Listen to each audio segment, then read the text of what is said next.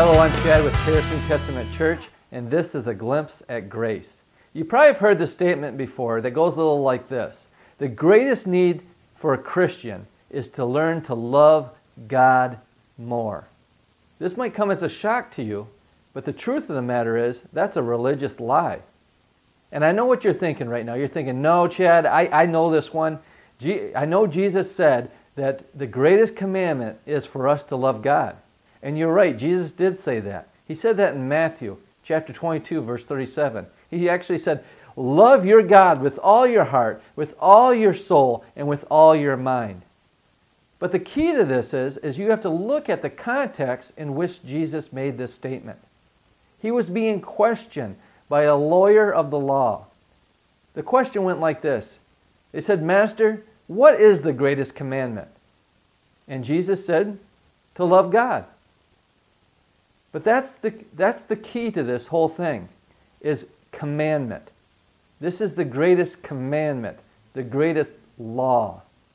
See, under the new covenant of grace, we are no longer under the law. Jesus was giving the answer to the greatest law, and no one ever kept that commandment.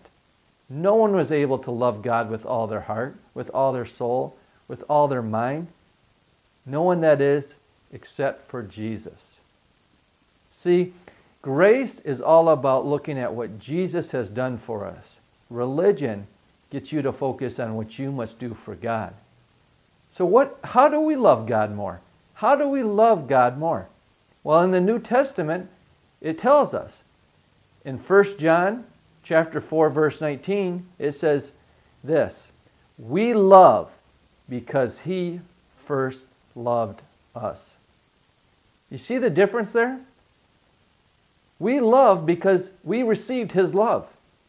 And the more a person receives the love of God for them, the more that they understand this great love that they have from God through Jesus Christ, the more they are empowered to love God, the more they are empowered to love their fellow man.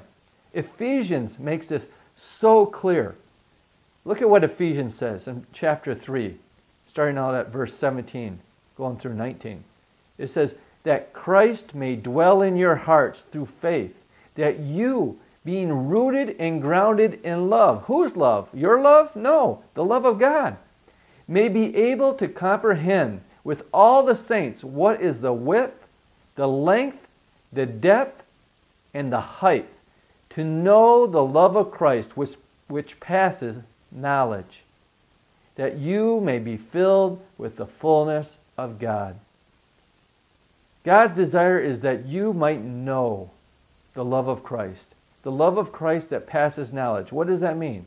That means it passes just mere head knowledge or mental assent, but it goes to an experiential knowledge where you experience the love of Christ in your life.